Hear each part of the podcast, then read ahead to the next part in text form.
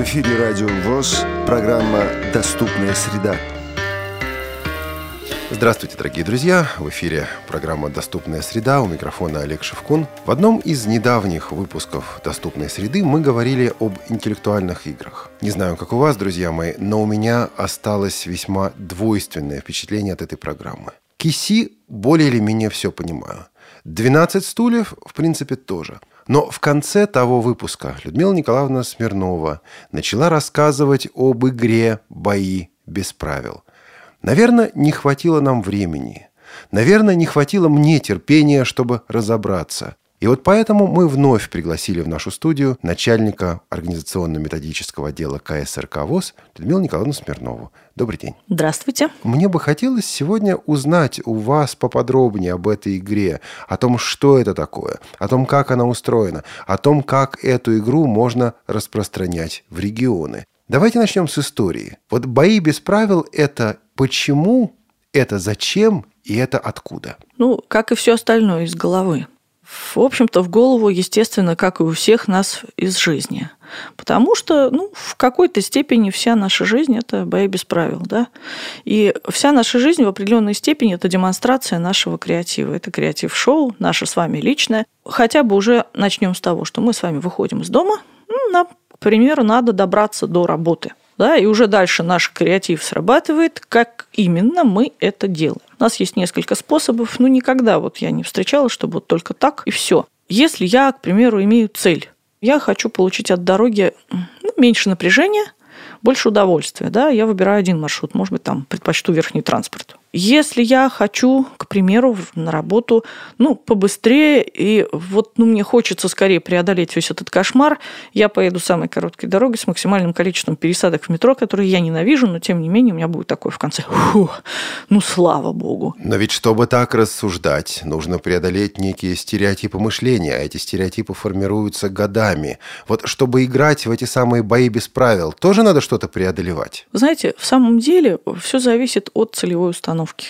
Чтобы что-то менять, да, я должна понять, что моя цель. Не просто доехать до работы, да, а в каком я еще должна приехать на эту работу состоянии. И что мне вот на этой работе предстоит делать, потому что я знаю, что если у меня, ну, скажем так, утреннее совещание, да, я лечу сумасш... как сумасшедшая с дикими глазами.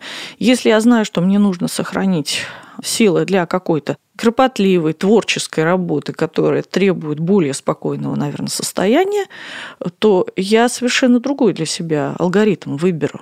В нашем креатив-шоу основная цель – это понравиться зрителю. Итак, бои без правил – это не командная игра. Понравиться должна не команда, а каждый человек, каждый участник игры. Дело в том, что это пилотный проект, и мы не отважились сразу все опустить на голову одного игрока, поэтому это все-таки приезжает команда из трех человек, а на сцене будут два человека. Мы будем предлагать задания, и они будут выбирать кому из них это задание выполнять сподручнее. Просто действительно, поскольку это все в основном конкурсы импровизационного характера, и люди не будут знать заранее ничего из того, что им придется делать, то ну, мы просто не отважились. Это пока что эксперимент, поэтому двое. Значит, домашних заготовок у этой команды нет? Одна домашняя заготовка, ну, больше всего похожая на минуту славы. Все остальное – полнейшая импровизация, начиная от того, что в этих конкурсах люди будут импровизировать, насколько они просто везучие люди, а дальше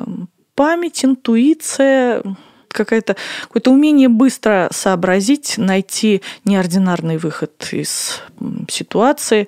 В общем, все вокруг способа мыслить. Вот в условиях такой неопределенности, а можно ли как-то подготовиться к этим боям без правил? Допустим, человек собирается к вам приехать, собирается участвовать в такой игре, а вы ему говорите, да, в общем, тут главное понравится, а он вас спрашивает, а, простите, а какие-то идеи по поводу подготовки? Ну, это идея, знаете, ведь каждый нравится своим. Кто-то как Буратино, я обаятельный а у кого-то есть другие способы. Получается, что нужно понравиться. Невозможно понравиться всем. Значит, надо понравиться кому? Председателю жюри, что ли? Или тому самому жюри из трех человек, который все вопросы решает? Нет там никакого жюри. Помните народную мудрость? Горьким быть расплюют, сладким быть проглотит. Вот тут надо, очевидно, найти какую-то золотую середину, и подумать, что же все-таки нравится людям в основном. есть же много способов жить на белом свете. И так и здесь. Да? Кто-то тянет одеяло на себя и кричит при этом, что ему, как говорится, этого одеяла мало.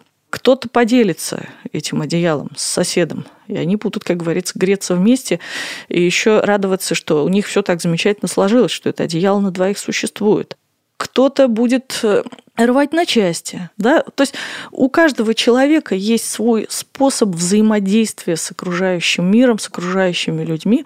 Вот и выбирайте, что людям больше нравится. Вот как вы думаете, что больше нравится людям? Да? Я могу огрызаться, отмахиваться, выполнять задания самостоятельно. Я могу помогать, я могу, наоборот, мешать и тем самым обращать на себя внимание – средств масса. Значит, человек выбирает то, что ему ближе, то, что, как ему кажется, поможет ему приблизиться к поставленной цели. Да, совершенно верно. Абсолютно верно. Здесь очень много свободы. Вот в нашем положении написано следующее, что вы можете выбирать любые пути и способы, лишь бы это не грозило здоровью окружающих людей, и лишь бы это не влекло за собой срыв мероприятия. То есть дальше вы, как говорится, выбираете, чем вы можете понравиться, в чем ваша сильная сторона. Опять же, одни и те же вещи в исполнении разных людей выглядят по-разному, правильно?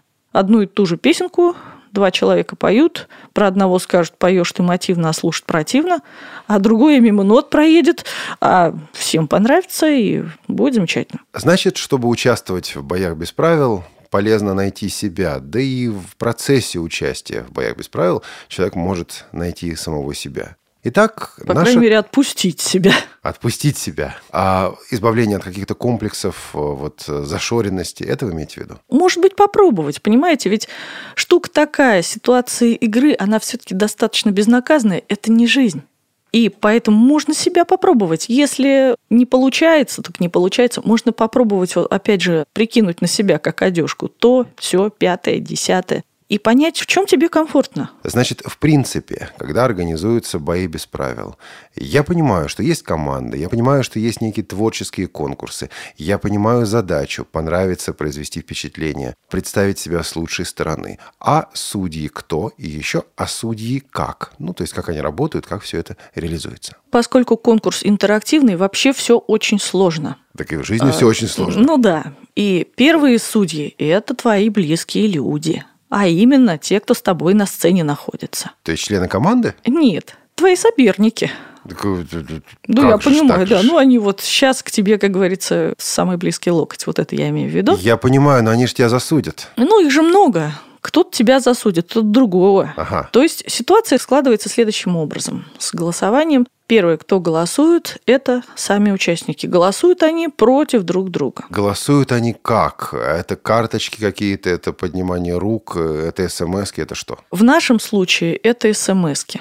Ребята получают до того, как началось все это действо, сим-карты для своих мобильных телефонов. И с этой сим-карты они имеют право отправить 15 смс в течение всей игры угу. против кого-то. То есть в данном случае они сами думают, против кого они хотят голосовать. Они могут скинуть все 15 в первое голосование, могут растянуть удовольствие на все три голосования, как им больше понравится. То есть все голоса против кого-то, они не голосуют за? Нет, они голосуют только против. А это в вашем сознании, в вашем понимании не рождает ли негативистский подход к жизни? А потом, слушайте, сейчас я проголосую против других участников игры, а потом я буду голосовать против Центрального управления, против э, президента и так далее. Делать это в интернете, в форумах, где угодно.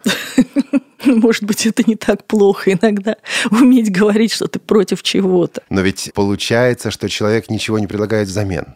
Вот он против, и все. Как это нет? Он предлагает себя. А, я против этого, но вот альтернатива. Да, альтернатива вот это я. я сам. Вот вам я, конечно. Кроме вот этого человека, против которого он голосует, да, остаются еще остальные участники. Это раз. А во-вторых, вы меня простите, а я могу не голосовать. Я могу отказаться. Это бои без правил. Меня никто не заставляет, меня никто не гонит. Я могу не пользоваться этими смс-ками. Я не хочу никого высаживать, и я не голосую. Это мое право. То есть это моральное решение в каком-то плане, этическое решение. Конечно, угу. как и во всем остальном. Значит, человек должен решать, подставлять ему подножки другим или нет. Если ну, подставлять, да. то сколько и кому и как. Совершенно верно. Что угу. ему интереснее, так. что ему выгоднее.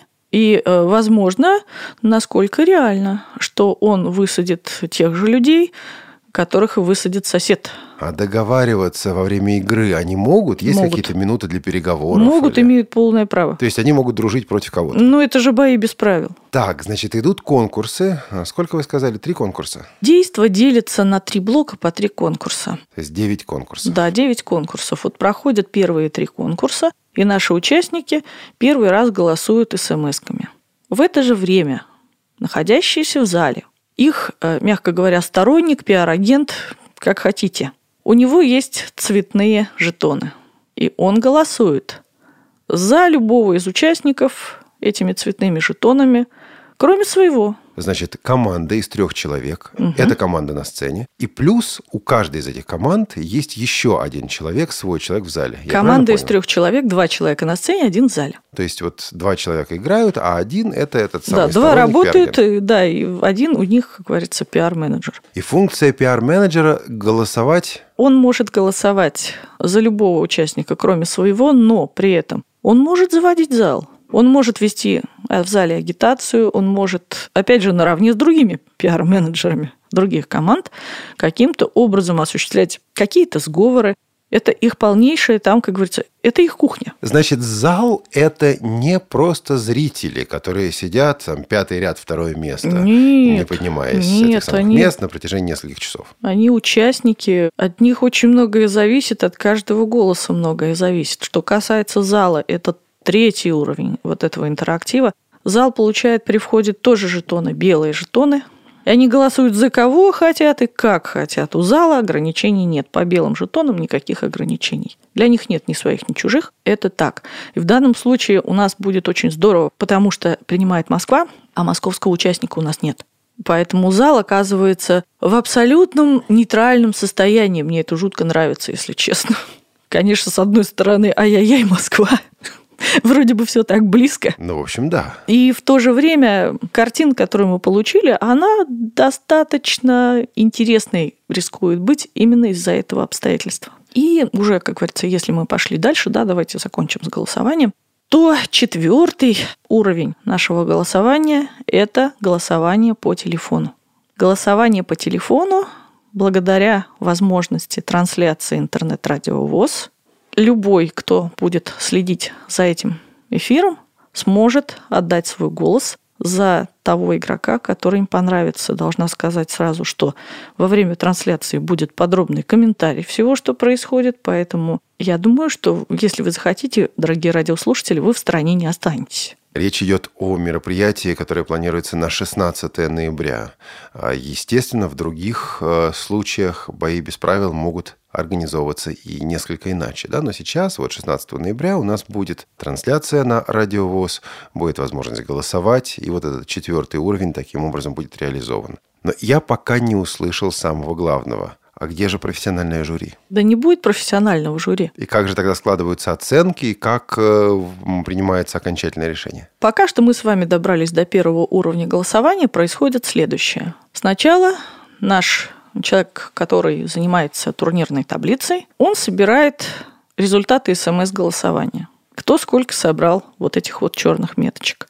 И выстраивает их просто по местам. Ну, например, там 10 меток первое место, там 8 второе и так далее и тому подобное. Так это от конца, потому что они голосуют против. Они голосуют против, никакого от конца. Вот как раз, как говорится, кто занял первое место по ненависти соперников, получает вот, вот первое место и будет. Ух, так это же не любовь, а это наоборот. В данном случае да, но все остальные, все остальные, они могут спасти этого человека. Как раз дальше собираются белые вот эти меточки, цветные, и в нашем случае еще, если будут телефонные звонки за кого-то, то телефонные звонки. Все эти голоса суммируются, опять же выстраиваются. Первое, второе и третье место за. В данном случае, поскольку у нас до 10 команд, у нас на выбывании играет два человека, которые получили по черным меткам первое, второе место. Две команды. Да, ну да, да извините, две команды. две команды. Ну да, две двоечки.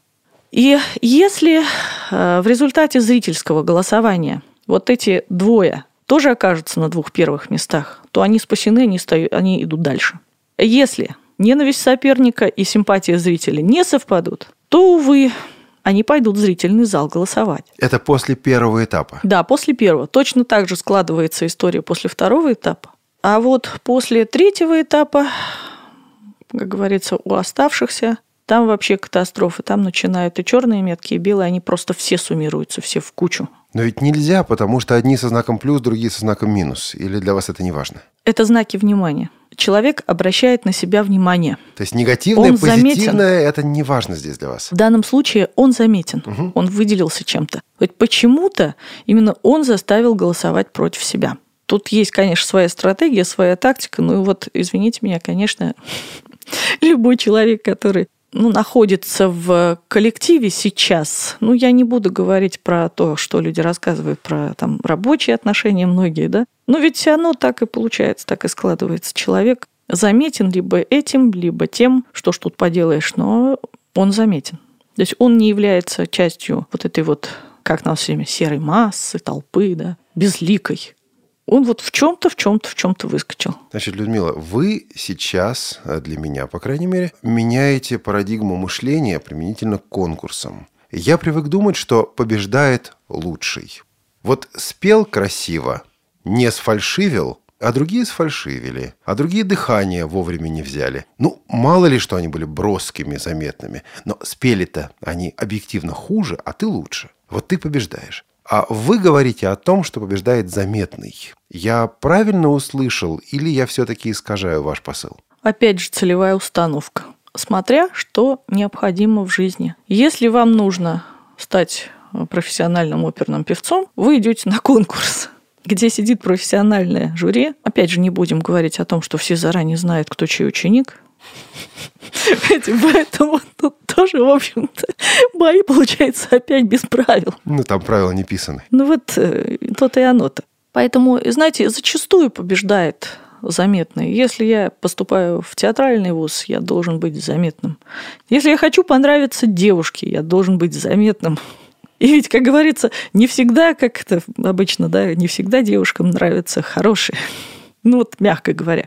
А вот уметь удивить, поразить, запомниться. И если я прихожу и стою в очереди на работу, и нас проходит перед работодателем 200 человек, пусть он должен из этих 200 выбрать 50, вот пусть я запомню все, пусть он не поймет почему, но он меня выберет, а уж там среди 50 будем дальше разбираться. То есть уметь о себе оставить какую-то зарубочку, зацепочку, на сегодняшний день в памяти других людей, если ты хочешь как-то чего-то добиться, надо это делать уметь.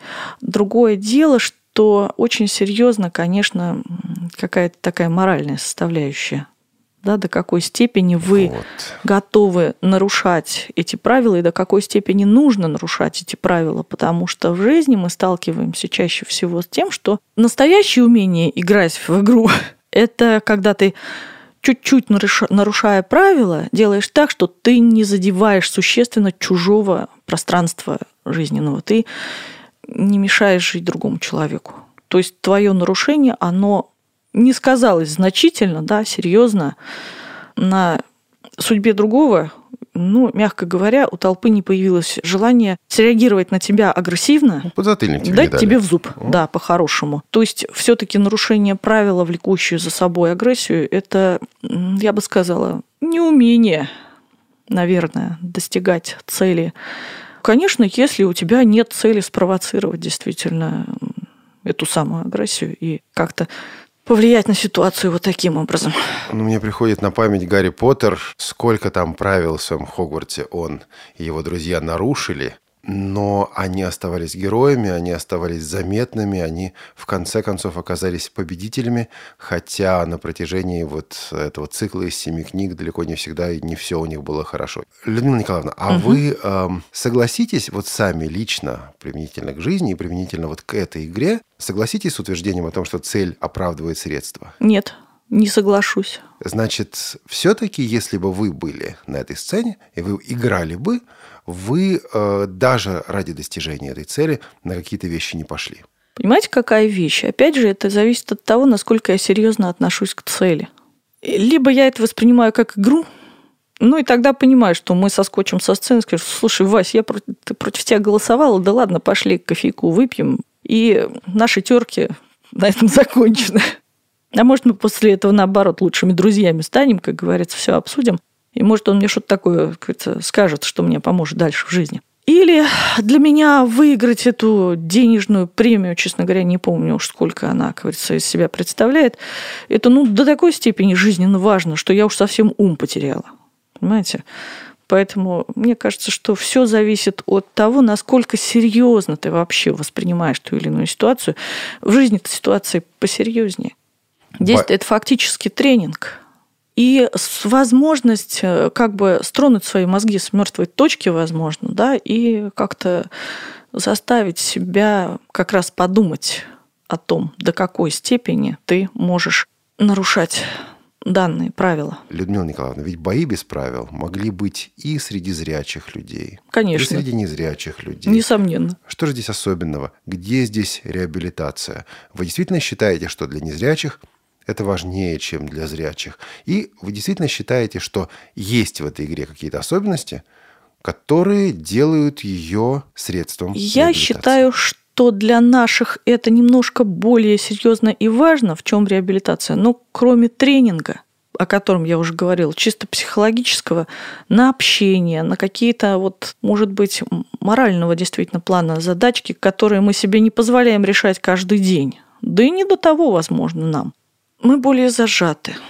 Нам, возможно, как раз вот такой вот э, импровиз, он гораздо полезнее, чем для зрячих людей, он от нас больше сил требует в жизни.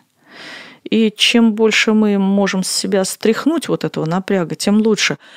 И потом есть еще такой момент, может быть, я не права, но одновременно говоря о боях без правил, в то же время возвращаюсь к определенным штампам. Дело в том, что незрячему человеку сложнее, ну вот если говорить таким странным языком, мимикрировать в пространство, да? Что-что?